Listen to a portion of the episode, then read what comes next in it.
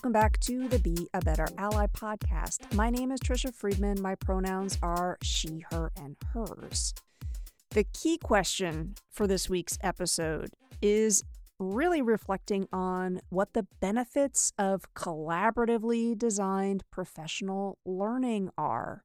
For those of you who lead learning, what are you doing to try and bridge with different partners different co designers in order to better your practice, in order to better self reflect on what your values for learning are, and really to level up as a collaborator. Our special guests this week are Meredith Klein and Sherri Spelic, who you may actually remember if you are a long-time listener of this show. Sherri was on way back on episode 37, and she was also on episode three of the Unhinged Collaboration podcast. Um, if you follow me on social media, you may also know that I'm a huge fan of Bending the Arc, Sherri's free newsletter. So you're going to find those links over there in the show notes. And you're also going to find links to connect with both Sherri and Meredith. They are amazing educators who we have so much to learn from. And I'm so happy that they are here today to take some time for us to really focus on our practice of collaboration as adult learners. Before we dig into this week's conversation, I want to remind y'all, speaking of collaborative learning, there are just three seats remaining in the Shifting Schools three month generative AI cohort. That cohort runs from August through to September into October, where each month we are going to have a webinar that's based on participants' questions. We're going to have a whole bunch of curated resources that are highly personalized. Generative AI is shifting our practice as educators, and it is so important that we also center equity and inclusion when we're talking about generative AI tools like ChatGPT. I'm co facilitating that cohort with Jeff Utecht. You can learn more about it by heading over to the show notes, and you can also check out a promo code to get a discount on joining that course. If you are interested in my work on the intersection of equity and AI, there's also a link to a course in the show notes. Because that course has been so popular, I've been asked to develop a part two of it. I'm still looking for a few educators who are interested in testing out the course and letting me know what they would like in the part two. So, if you would like to be one of those uh, test learners who's going to give me some feedback, you can get access to that course free. My email address is over there in the show notes. Reach out and let me know if you are interested by this weekend, please. Now, back to today's guests, Meredith and Sherri. Um, again, if you are a school leader, I hope their thoughts and this conversation also inspires you to reflect on what you're doing to set the conditions for collaboratively run, collaboratively designed professional learning on your campus. Enjoy our conversation. What a joy to be talking about a topic that I think doesn't necessarily get the attention and love it deserves, and that's co facilitation. I'm wondering if we might start our conversation on co creating professional learning with a little forced analogy game. Um, for each of you, I'm wondering from this list, which analogy might feel closest to the truth when you think about your experience of designing learning together. So here's your lineup of, of options. Is the practice of co facilitating, co creating professional learning most like option A, playing doubles tennis, option B, creating a new arrangement of an old song, Option C, gardening in someone else's yard. Or option D, co navigating a road trip to a new place. So, whoever would like to think about um, their forced analogy first, the, the mic is yours. Okay. Uh, I will say, I thought, I thought it was doubles tennis. And then I realized, hmm, actually, the the uh, navigating a road trip is maybe closer to what feels like what we do right because with a with playing doubles tennis, you have a, a, a, limited game, right? You either you you win, you play the match, and then the match is over. Um, the road trip, there's also a destination, but you may be at it for a while, and there may be several different types of things that you need to to navigate, think about, uh, decide on where you're going to stop, and um, and traveling with anybody is challenging and is just so full of decision making, which I generally find exhausting.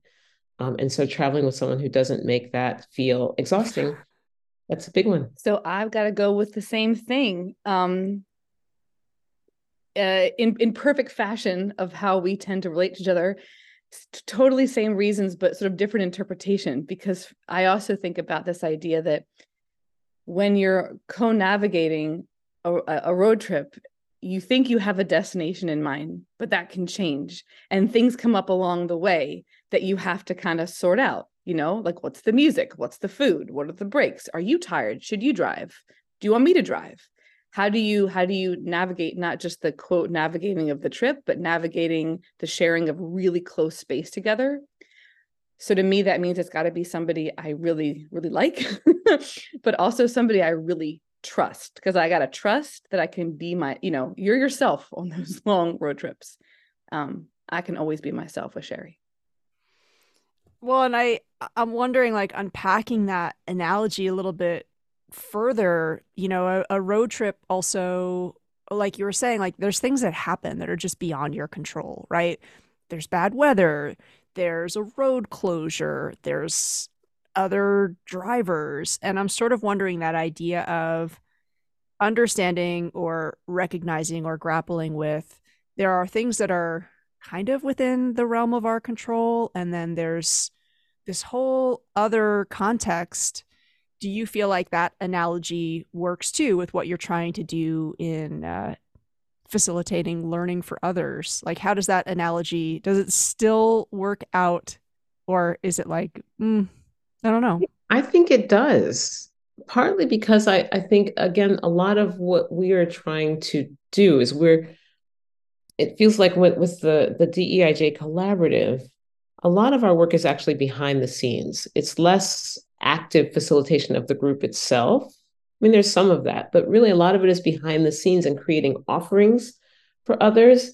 So it's this um, you know, sort of choosing the ingredients for the. This is actually a different metaphor. Sorry, I'm mixing. Metaphors. Go with it. It's all right. But um, you know, but it's almost like choosing the ingredients and the and you know how are we going to create this thing that we want everyone to enjoy or be able to partake of or that it's that's accessible to everyone do we have variations you know do that that um, will accommodate lots of different tastes um, and so i feel like that's a a little bit more of, of how we operate. Yeah i yeah i agree. I think it still applies and I, am going back tricia do you think about the things you can't control? I mean in our in our context i guess that would equate to um someone sharing a challenge they're having at their school and not quite knowing how to deal with it or um dealing with thinking that somebody in their school was supportive and they turn out to actually be resistant or even oppositional.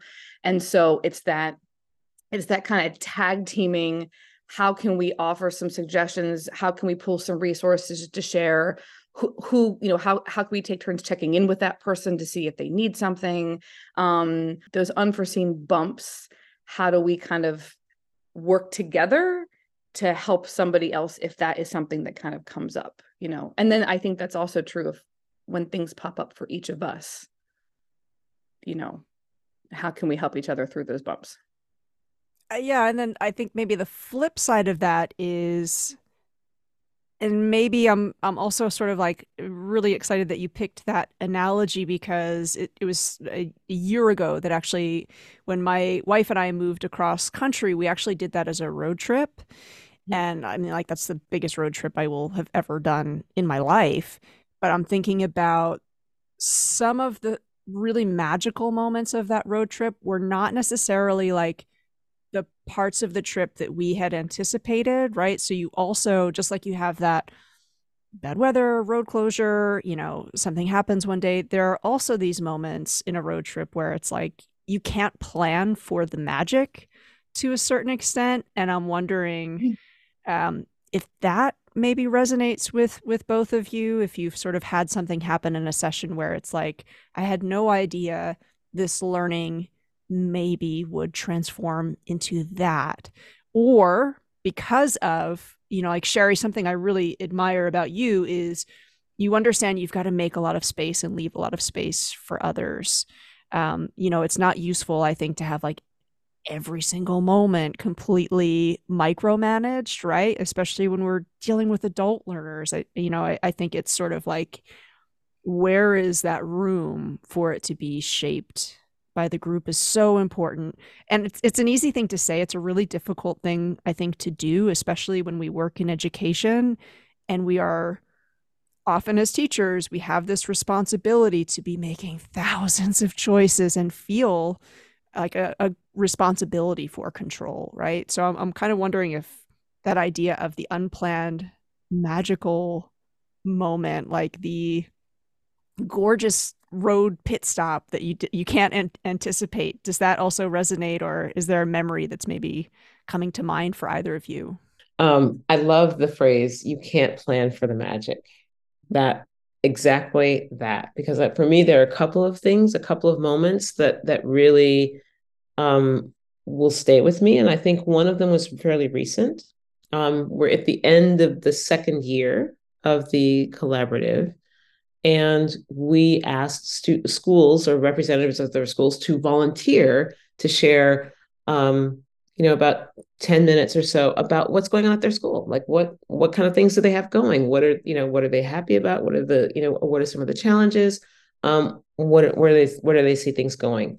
and simply having not just not having just created the space but to hear from these very different school contexts and the different ways that schools were approaching um, you know sort of teasing out what do we mean by this? How are we operating? What is it what do we think we can manage? It's funny i wrote i wrote that phrase down too tricia the the um that you can't plan for the magic. I think um, yeah, I mean, I agree. Um, but the other one that really stands out for me was actually um, seeing how the student collaborative kind of came together because um, Sherri and I uh, and our other colleague Jackie, who who helped um, kind of get that off the ground uh, in our region, we all kind of have a very similar philosophy, which is that um, you know student work leading this and student agency isn't just um, planning out for them just to answer someone else's questions. Like I'm not saying there's not value in that. There certainly is, and those kinds of panels are, are wonderful always.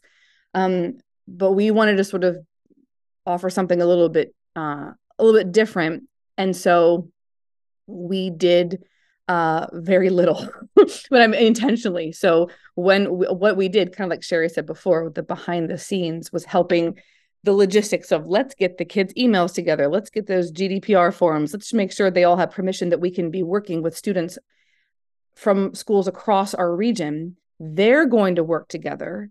They're going to decide what they want these sessions to be at a conference, or they're going to decide together what are the what what recommendations do they want to make for uh, the directors in our region, and then we sent that off. And all we really did was I think we met them once for like 15 minutes just to say, can we help you timing? Because we know what it is to time out a session and it never goes the way you think it does. Mm-hmm. We didn't do anything with regard to the content, uh, with regard to them figuring out how to share their speaking space. Because for these sessions, it was, you know, six, seven kids from three, four different schools. And they did it. And they were brilliant and it was you know standing room only when we were at the conference in the spring um, and equally so the students who did recordings of sessions and shared really personal things and it was just that magic of if you just get the safe space established and the students know that you'll step in if something is over the line like if if something needs to be assisted but otherwise they've got it and just to sit back and watch them i mean i learned a ton listening to them so that was pretty magical. I'm wondering actually if you can uh, just talk a little bit to listeners about, I mean, again, dragging this metaphor and analogy out even further, uh, the collaborative that you're talking about. To what extent there may have been like a destination in the mind of participants or a destination in the mind of schools or yourselves in terms of what the journey was trying to focus on? Or again if you could even maybe you know like from the analogy standpoint how was this communicated to the groups? So they joined thinking they were headed to x place. Was there a destination in mind or was it sort of a more i don't know like choose your own adventure journey kind of thing if that makes sense? Well something i what i what i think was the case because again i'm someone who sort of came to the collaborative as actually as a, one of the representatives from my school and only then connected with meredith and and she asked me to to join uh, and and co-facilitate um, but I will say we started out, it was originally the CEESA DEI collaborative, right? So it already, you know, so that was one piece. And the idea was to have two representatives from each of the member schools in Central and Eastern Europe, Central and Eastern Europe, and actually pretty far east all the way to Uzbekistan and um, Azerbaijan.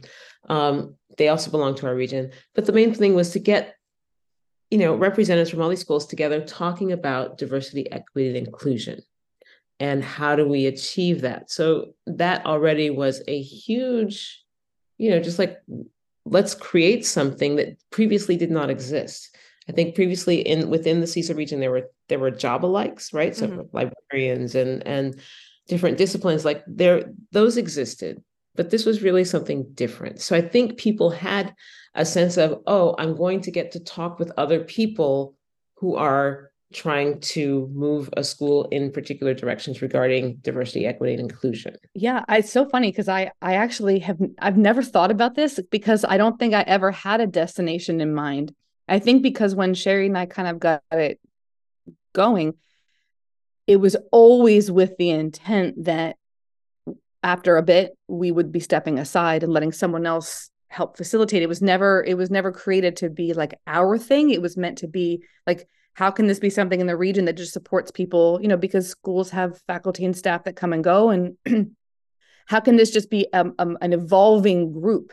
So um i i've never um i've actually thought about it as the opposite as it isn't something that has an endpoint because it needs to keep changing with whoever is involved I'm wondering, you know, both of you are, are talking about that space piece and, you know, Meredith, your language just in terms of stepping aside.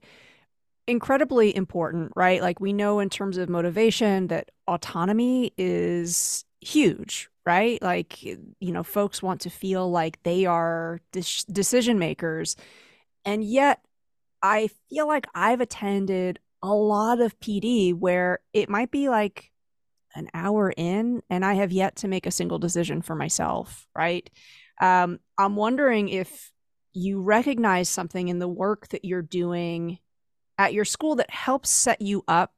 Like, you know, I'm I'm thinking here even Sherri, like as a PE practitioner, is there something about what you've seen with like free play that has helped you understand like the power of you know when when children are literally making up the rules to their own game, like there's a level of engagement there that anybody who's like seen a playground where again, children are just really immersed in this game belongs to us right now.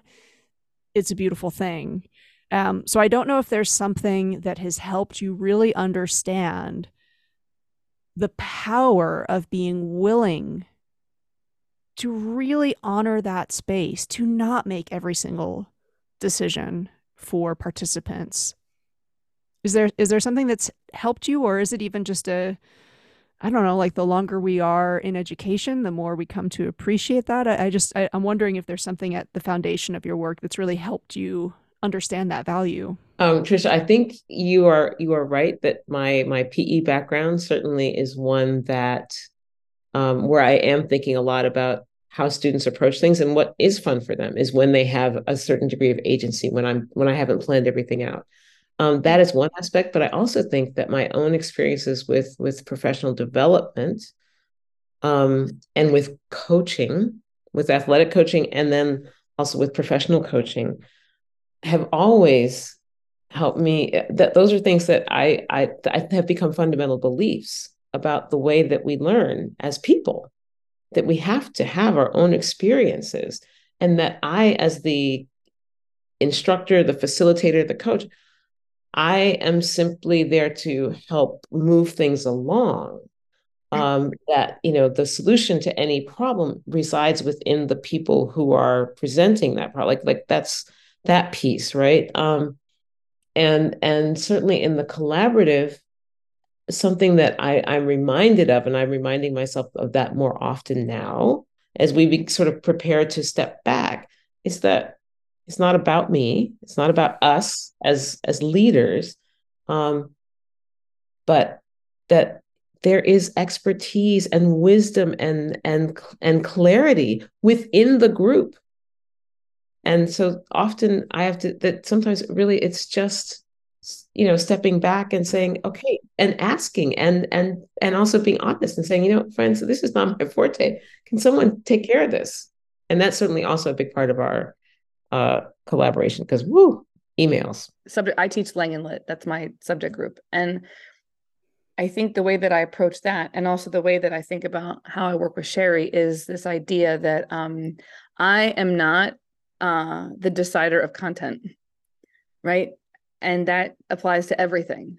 Um, I will never know, you know, I, I cannot I cannot speak to, you know, every single book and every single cultural contact and link to it, nor am I supposed to, right? Because that keeps me in the center as opposed to opening things up to students. The same way that Sherri and I work together you know when we're when we're facilitating a meeting it's not really about we're not dispelling knowledge like you know the whole thing is how do we how do we create a space together? And sherri and i both really enjoy that process of how can we help how can we help you know spark a conversation and see where that goes? And i think she and i both function that way in how we work together with each other and also how we both ap- apply that same kind of philosophy to how we work together. Um, so i think it's it's just that separation of this isn't about me or sherri or even together knowing all of the things. We do not know all of the things. I know very few of the things you right. know it's a, it's about it's about how do we how do we learn to better listen and share and work together and then be really grateful that we're learning together from each other.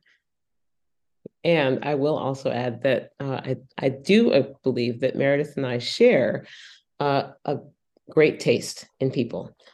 Um, so that the people that whom we've been able to invite and encourage to join us as speakers for the speaker series um, has just been phenomenal. Like we have been so fortunate to to attract the voices that we've been able to and to to again to again to just create the offering right um, for the region um, because the speaker series i want to point out um, when we have the speaker usually we've had it we've had the speaker do a session that's for any employee in a seek in a CEESA school right so it doesn't matter what your role is in, in that school. If you're a CEESA member school, it's free. You mm. can come to that session um, and just participate, right? And that that piece has been just tremendous because it's not just something that you know we the collaboratives kind of hoard uh, knowledge and and access to a particular set of experts. No, this is really sharing that expertise as widely as we possibly can.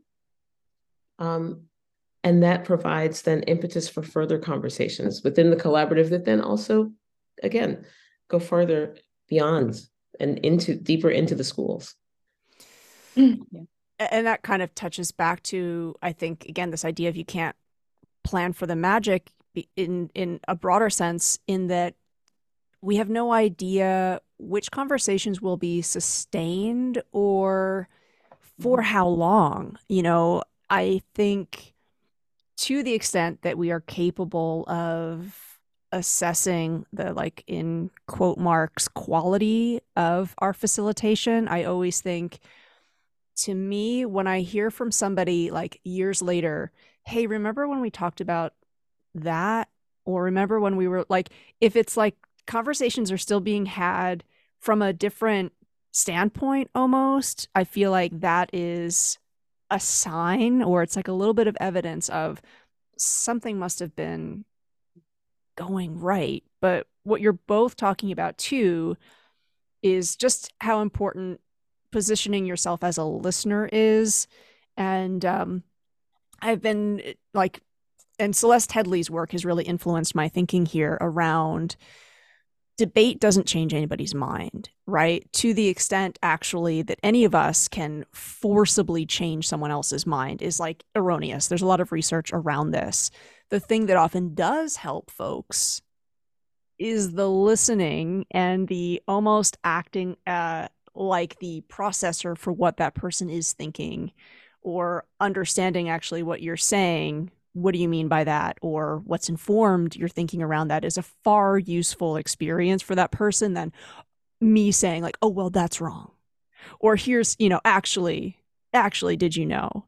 Um, you know that that really often puts folks in the defensive position right? But um, just how crucial it is to be a highly skillful listener i feel like more and more of the research that i do just underscores how important that is and on one hand, I find myself very frustrated by that because I feel that my own educational upbringing did very little to help me hone my listening skills. I really feel like it's only been in my adulthood that I've had some opportunity to like really stretch or like engage in some some practice that's going to help me get better at that and i think being a better listener not only in my job is important but like in my family and my friendship, like it really matters too.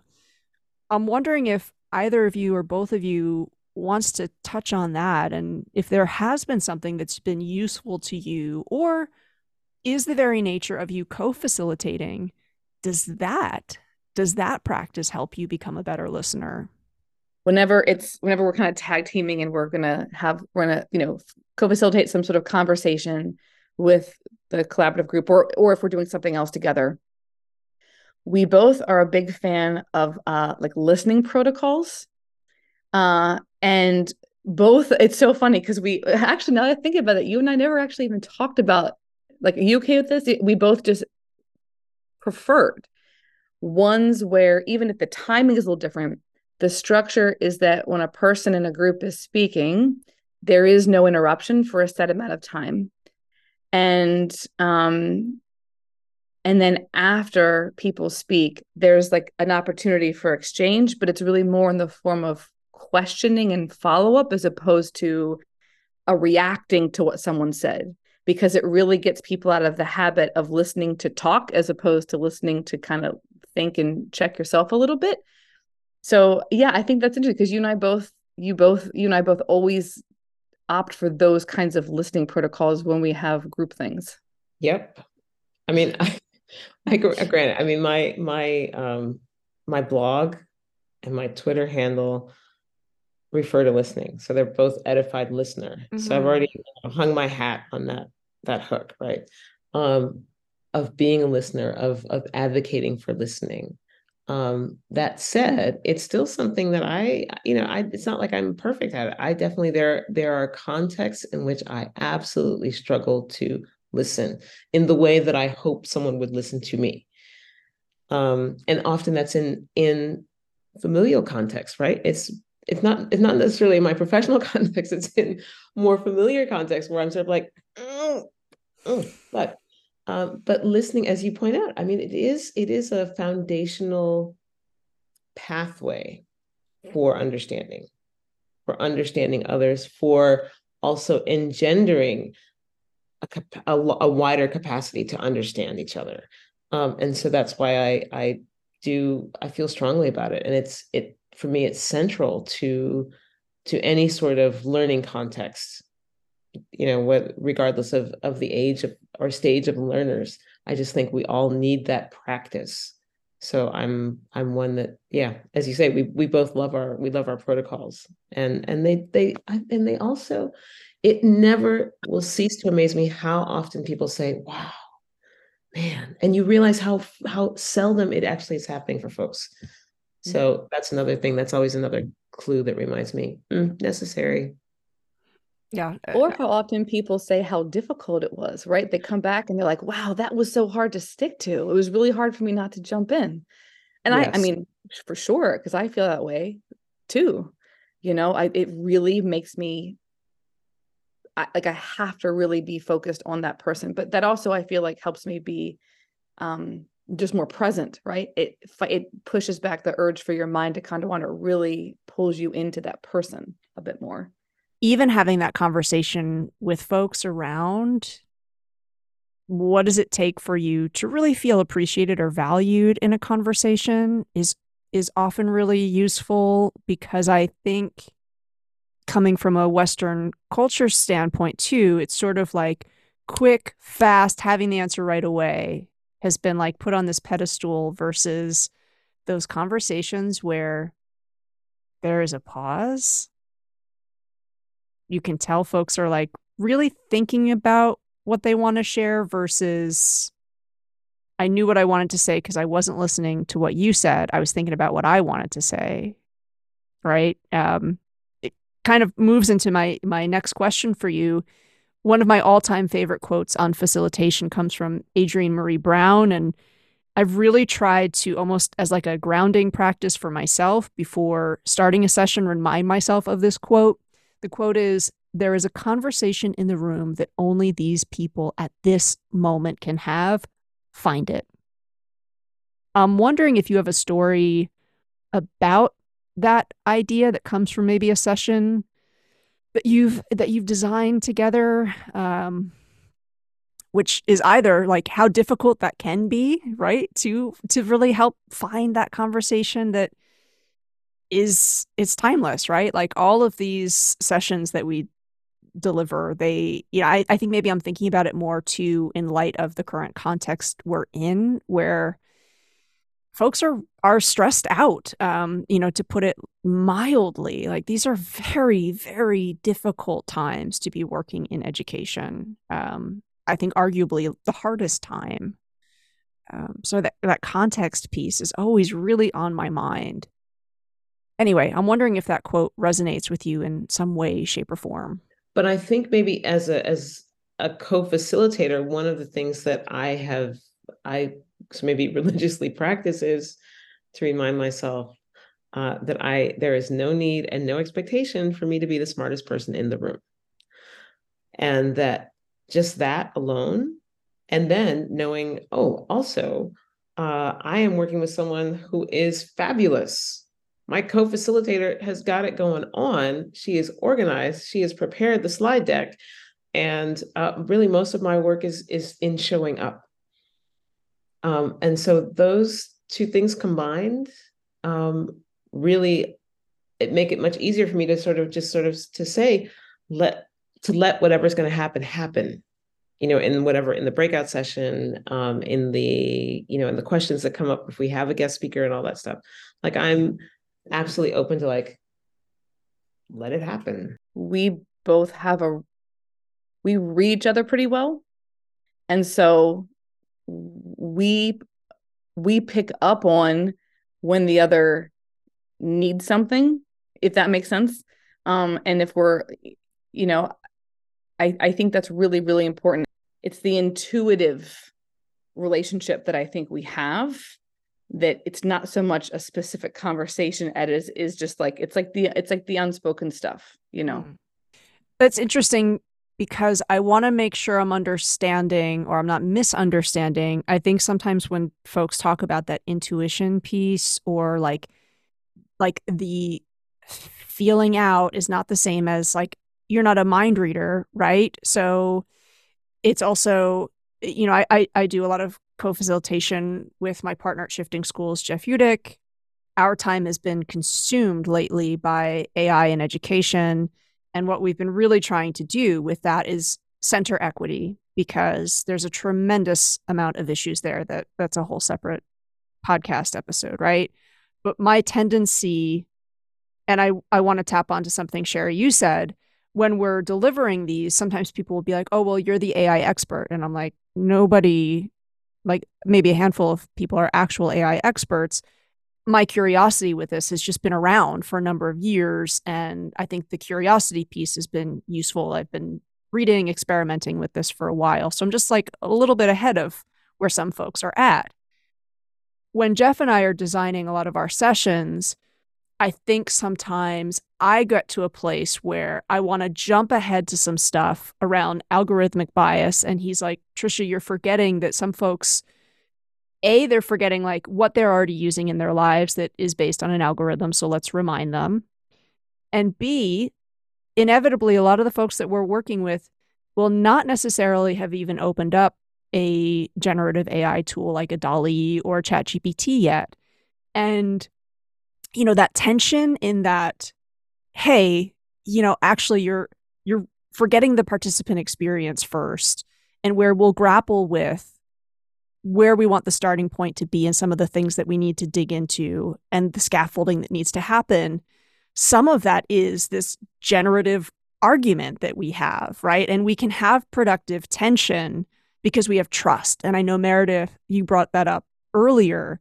So i'm wondering if you can talk about that noticing what's going on with the other and feeling is also not you're not able to do that because you just perfectly get along at all times. I'm wondering if like I am a big believer that you can't have a healthy dynamic if you can't argue. Because I know like, you know, sometimes folks will be like, "We never ever argue." And I'm like, "Are you really saying what you think at all times then?" Like I just don't know that that's feasible or possible, but I wonder to the extent that you have noticed tension as a useful or generative characteristic of the work that you do. And now I feel like you're both looking at me like, no, we actually always do get along. you know what's interesting about that, Tricia, is that I also think that um, one of the things that has made uh, you know the made it possible for Meredith and I to work as closely with each other as we do is this interface, right? It's this digital interface.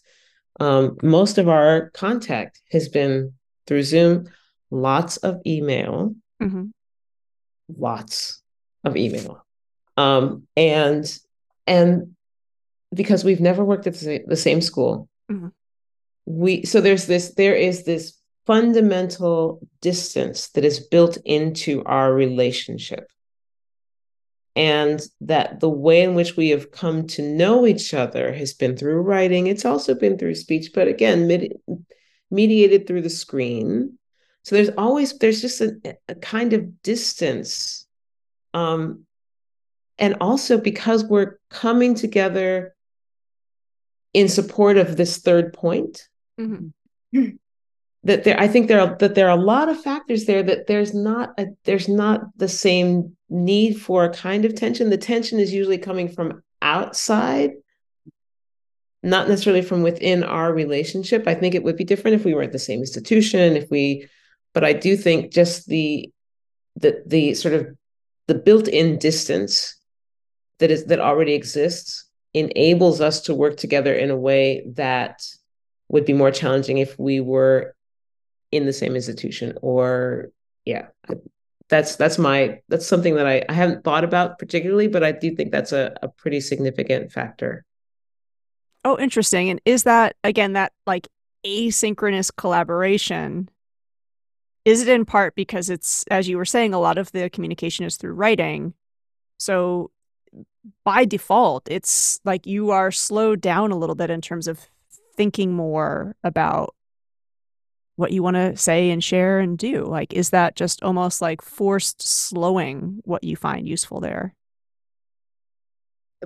Possibly. Um, but you know, but we do meet a lot too. Like we we do a lot of sort of um, you know, eight to eight to nine thirty PM chats together. Um, but I I think the bigger thing is what we're doing i'm not sure how there's nothing I hesitate to use this word because I it can be easily taken out of context, but there's there's there's no positioning, no no competition, there's mm. no there's no um I don't quote threat to something happening like oh she gets this and I don't like, like it truly is we're working together in a very similar fashion about making space for conversations so there's no definitive end product that we you know it's it's much more it's it's the humanness.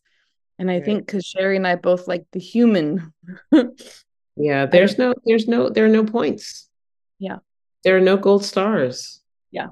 Um there's a certain degree of you know we feel called to do and also we part i'm sure that a lot of it is also because of each other. Is there like a green flag kind of a thing that you would say you saw in one another where you knew this partnership maybe easy isn't the right word but you knew actually a lot of the additional work a lot of the additional labor that can come in when it's like oof this partnership forget about what we're trying to design like we actually like the partnership itself is is some work. What's maybe for for folks who are listening and they're thinking, I want to do more co-facilitation, but I want to have like what Sherri and Meredith are are describing. So what's sort of like a green flag kind of thing that you're thinking this is something maybe to look out for in a potential partner? Green flags definitely in recognizing, oh, here's someone who is who is about the work, who is knowledgeable without being presumptuous, who listens, who has remarkable curiosity, and who is invitational. Mm. Because actually, it was Meredith who invited me to, hey, would would you would you co- would you co-facilitate with me? And I was sort of like, so she's someone it's easy to say yes to. Put that in your bio, Meredith. I know. I'm like, geez we have I did we have this plan that we have been sharing with people. Well, I've been sharing with people. I'm not sure. but I'm just convinced that because Sherri is very fancy and gets and does all these things, you know, again, getting back to your point about like a lack of competition, I'm looking for an excuse where I can just like be her full-time like appointment booker, scheduler, and hype girl. And like that's just what I do. And I would do that gladly. I look forward to that day.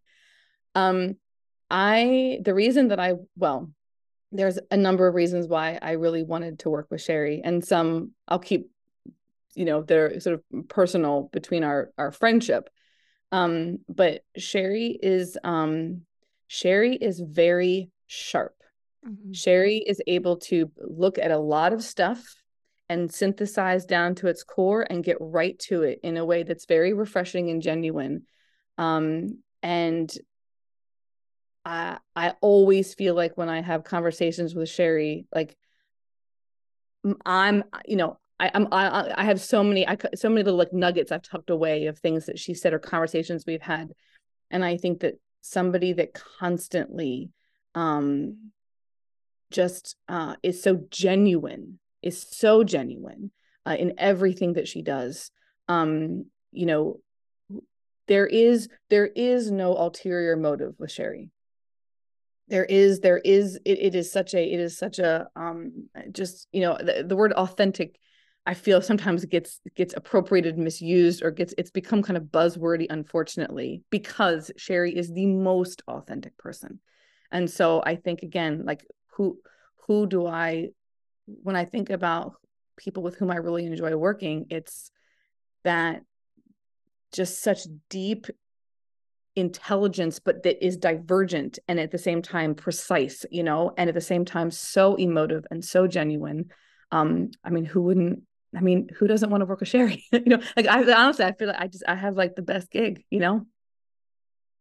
Yeah, I mean, what you're describing, I think for folks who are thinking, I also want to work with Sherri, but for reasons of time and geography, if that's never a possibility, I think Meredith, readers of her newsletter get that sense too, right? Like, every month when Bending the Arc comes out, it's you're grappling with a lot of stuff that's timely, but there's all of these bridges and like weaving through and, and pointing us to how they're connected, I think is so important. I find the older I get, the more I am aware of interconnectedness with different issues. And I think it's important for us to always be having that conversation because I think it's it can be empowering as an educator to realize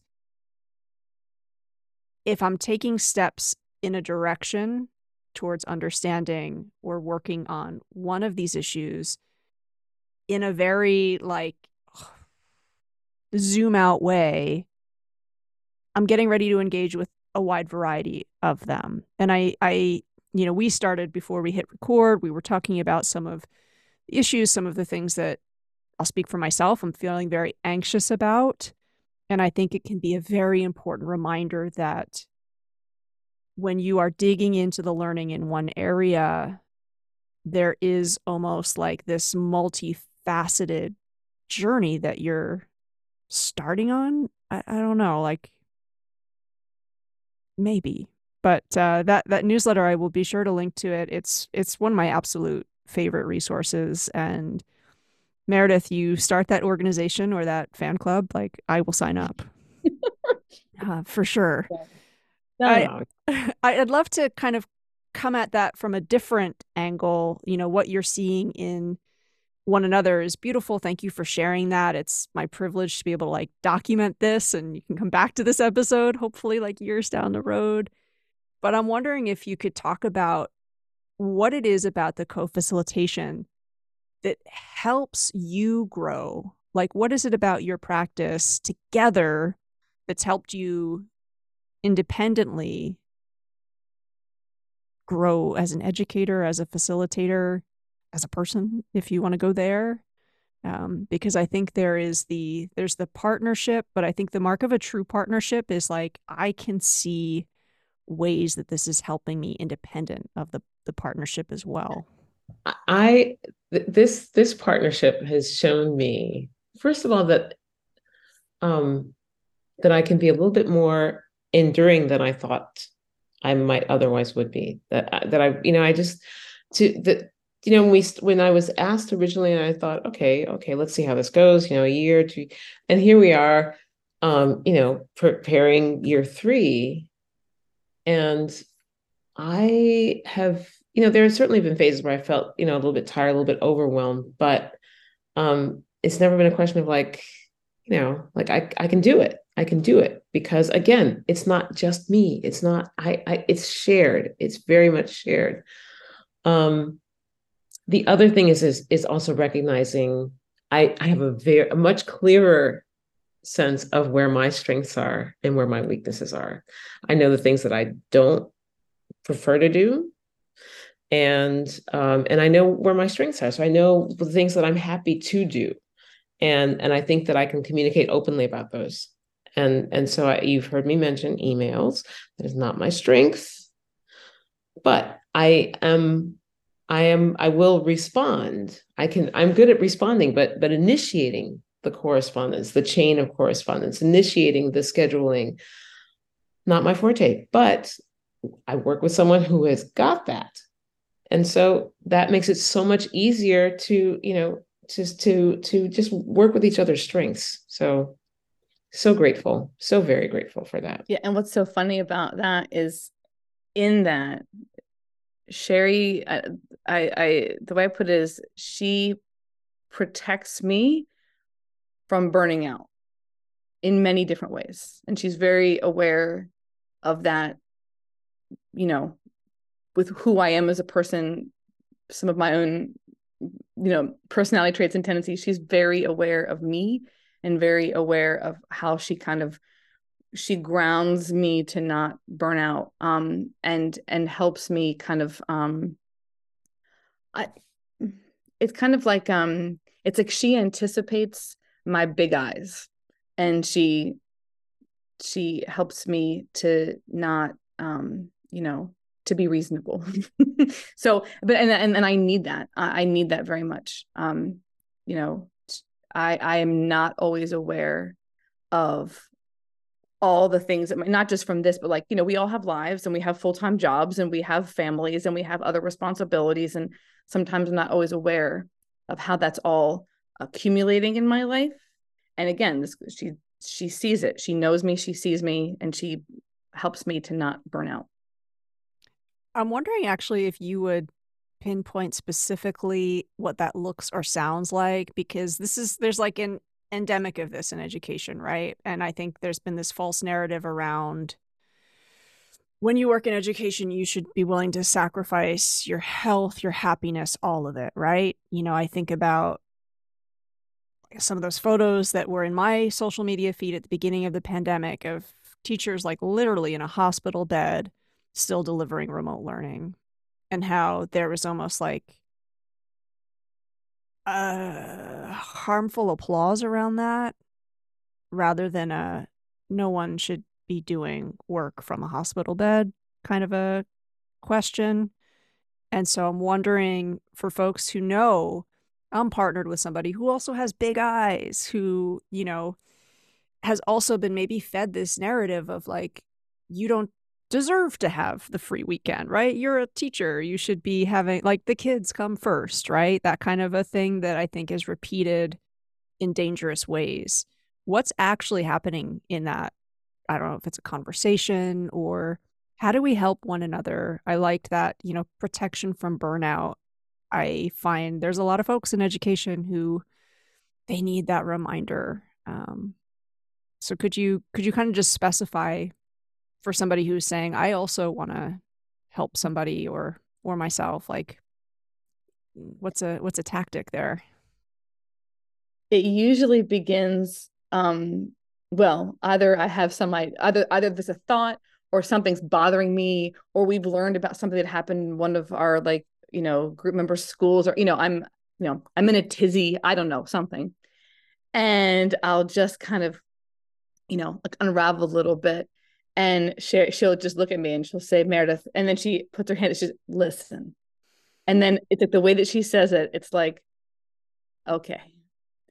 Okay. And like she sometimes that's all she has to say. And then sometimes it's with some her sort of like remind you know how she's coming at like you know what's reasonable for me or for us together or for our group to kind of take on.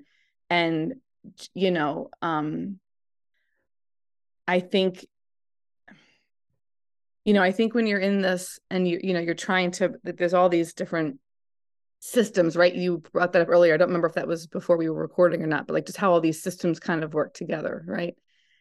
And so when you're trying to think about um you know some a thing that happens right? And like what are all those intersections? And then sometimes it can feel very overwhelming like how do we get out of that? How do we break these systems? You know this supremacy and this um you know the the all the isms right? All the isms that work together the capitalism and the patriarchy and the sexism and the racism and the and the all the isms right?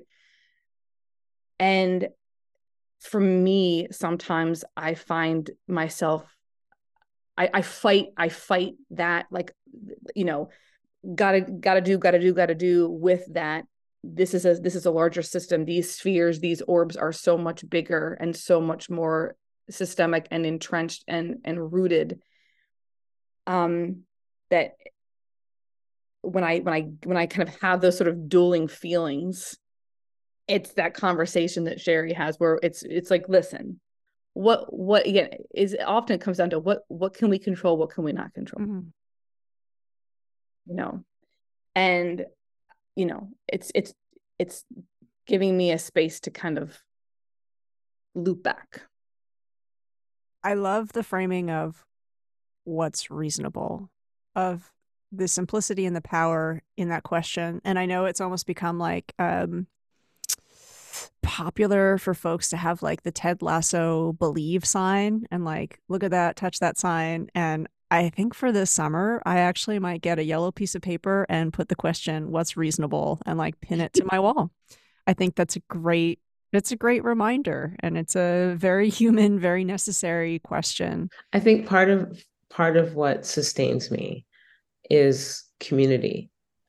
It's it's belonging and having belonging within trustful communities um, and realizing that I do not have to do any of this alone. And and what Meredith pointed out to you is that when you when you zoom out, right, and you look at capitalism and patriarchy, sometimes that helps me. That helps me to realize, wait, it's not it's not just me. It's not just our no. This is an institution. The institution is not going to love me. The institution may, you know, may offer me my paycheck, gives me some degree of security, but the uh, the the institution is under no obligation whatsoever to love me and to care for me as an individual. And, and so often that zooming out and recognizing those systems and the way that they operate and the way that they um, combine um, to to sort of create the the soup that we're trying to survive in that helps me to sort of recognize oh right okay right it's not i don't have to solve this today for everyone. No what i do need to do is figure out what, how i'm going to handle the next two hours or the next 24 hours um, and who can help me with that. And and that's that's where those conversations are so so useful. So uh really don't get it twisted. I rely i lean on meredith as much uh to to sort of help me like just sort of like get through stuff um when when confronted with like overwhelm like i'm definitely a candidate for like i'm, I'm girl likes her overwhelm like that's me right so um, I also need someone who's going to be like, hmm, hmm, so what are you doing this evening? What are you watching this evening? Like what? Mm. so yeah, community is really key to that. Well, then, really, my final question this time the community belonging piece and you know what you're saying in terms of we don't have to do it on our own and the reality of we're not doing it on our own either right like there i'm going to give a shout out to a resource that i talk about all the time on this podcast, but Sherri, you helped me better understand actually why I really enjoy this podcast. And it's because it, it points me to so many other incredible folks who are doing powerful work, grassroots. You know, I, I think it can be very easy in the era of today's media to feel overwhelmed because, you know, and again, like our social media algorithms are built to keep us outraged, terrified, right? So I always try to remind myself don't fall into the trap of doom scrolling. This app is built to make you do that. So like you you have to fight actually to avoid that tendency. Um, the podcast is There Are No Girls on the Internet by Bridget Todd. And this past year, actually, I have been a, such a fan of Bridget Todd's work for a long time. And I finally got to interview her. And I know everybody says, like, don't meet your heroes. That's garbage advice. Like, I am an even greater fan now.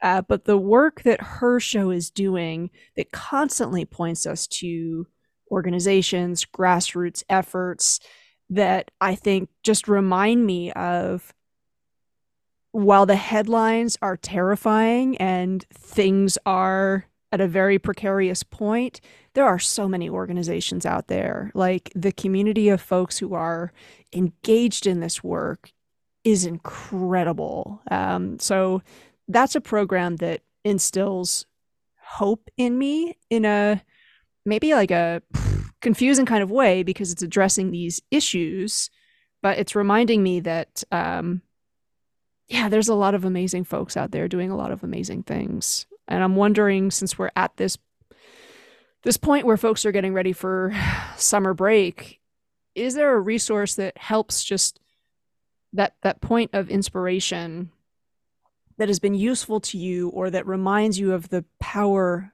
of community um, that you could recommend folks check out or explore? Um, this is why I have a newsletter so I can so I, I don't have to choose just one. Um, so I can, every month I can send out like 10, 10 things. Here, I know I said three, but here, take 10. um, but I have to say, um, one one newsletter that I enjoy on the regular that I open on a regular basis, and because it it addresses a whole number of things.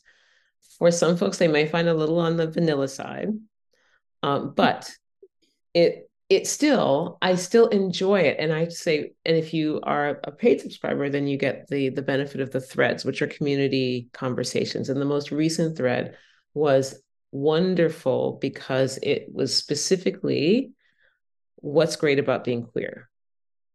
I loved it. And again she uh, it's anne helen Petersen's culture study. And and she said if you are cis het go away. This is not this is not for you to comment. Shut up. We are only listening to queer people telling us about what's great about being queer. I loved that thread so, so much. And I'm so grateful that there is a place where I can part that I can can read that conversation and and not feel like and not feel left out right? Like, like what you know all of those things like it was just such a wonderful community experience i feel and and she does that on a regular basis. And sometimes i i yeah i just i think it's a, a really and also because she's pointing to so many different aspects of life and work and and um lots of different people. So um yeah culture study is maybe one of my favorite sort of hubs of links and diversions maybe even too and I'll point out, I'll edit this if I'm wrong, but I am pretty sure that um, Petersen's newsletter that if you are unable to uh, afford that a bonus level, I'm pretty sure she often says like, "Hey, respond and let me know. No questions asked. I'll add you," which is wonderful. Yes. Um, I I get the I get uh, I subscribe to um Elena Aguilar's blog, uh, and I I just love her. I I love how she frames approaching just a range of things. It's through always through an equity lens, and at the same time, she uh, because she's you know a coach. The way that she kind of conceptualizes working through this stuff speaks to kind of how Sherri and I are with the whole like the conversational piece and the um I just I, I again I just I I feel like I always learn something um, and I always look at myself in a different way when I read her post. Um, I will read something that she wrote and it will make me really challenge myself. Mm-hmm. Like, oh, mm, I'm not sure I'm doing such a good job with that thing. Like, and I like that. Like, I like that really directed challenge. Um, and I also really like um what anytime that um Zaretta Hammond puts out something, I really like what she puts out. Um, just because I'm I'm very interested in that intersection of um like brain development with this work. I, I that's that's not something that i have like i don't have that science background. And so i i, I kind of like to soak up anything she puts out because i find that her research in brain development um is just um really fascinating to me. And again makes me question my own practice in a way that helps me stretch and grow. It's not like i just it's it's not just affirming. Right it's, it's productively challenging to me and mm-hmm. I, I appreciate that I love that. Well, I will be sure to include the links to all of those in the show notes so listeners you can dig into that. And I should mention it's it's great that you mentioned Elena Aguilar too because, you know, us thinking about the design of professional learning, her most recent book on that is really really great. Um, and I've just recently been having a lot of conversations about coaching for equity which is another one of those books that I find myself like going back to again and again. So, uh, again, thank you both so much for those recommendations. And thank you for sharing your stories, your expertise. Um, I really appreciate that. And hopefully, again, just looking out for for more moments to potentially uh, see this co-facilitation partnership grow for schools who are listening and are thinking we want to do more to empower our teachers to collaborate, to maybe move away from a model where it is always like one person who's delivering something. But I think we've talked a lot about the benefits for you in the collaboration. I think there's benefits for the participant and the audience as well. So for folks who maybe want to connect with you to talk about um, getting some support in this area, um, what might be the best way for them to reach out and, and expand on this conversation or to not do that? Well, Twitter is still my living room um, until it, you know, until it, you know, rides into the sunset. I, I will be there until the wheels fall off, which is imminent, it seems. Um, but that's my main uh, place. Um, yeah, that's the easiest way to to sort of find me. Uh, Bending the Arc is the other avenue. So I'm out there. I'm online. You can find me. And this is this is the conver- this is the question that always makes us giggle because like Sherri is like like come hell or high water. She is with Twitter and then it's gonna go and then because of her massive community there. I mean, I understand it. Um, and I am so terrible with social media. So I literally people can just find me on LinkedIn and that is that is that is that is all I have to offer. Okay, that's not. I thought you were going to be like, I'm so terrible with social media. Like, make yourself a paper airplane, put my name on it, just out the window. Maybe somebody will pass it on. We'll see. All right. Well, thank you. I'll I'll be sure to link to uh, your LinkedIn, Meredith, and Sherri, your Twitter. Uh, I am glad that you are in that space. I am still there as well, uh, and I yeah, I feel like it's important. It's important mm-hmm. for us to to stay there. Or again, I speaking of not being able to plan for the magic, like you can't plan for the magic. You come across something every once in a while in that stream that is like, wow. Anyway, thank you both. I'm wishing you both uh, restorative, enjoyable, uh, slow summer where the hours feel like they the pace has just kind of like I don't know. It's it's like rust in the wheels of of the days or something like that. Well, thank you so much, Tricia. Thank you for having us. Thank you. Really enjoyed the chat.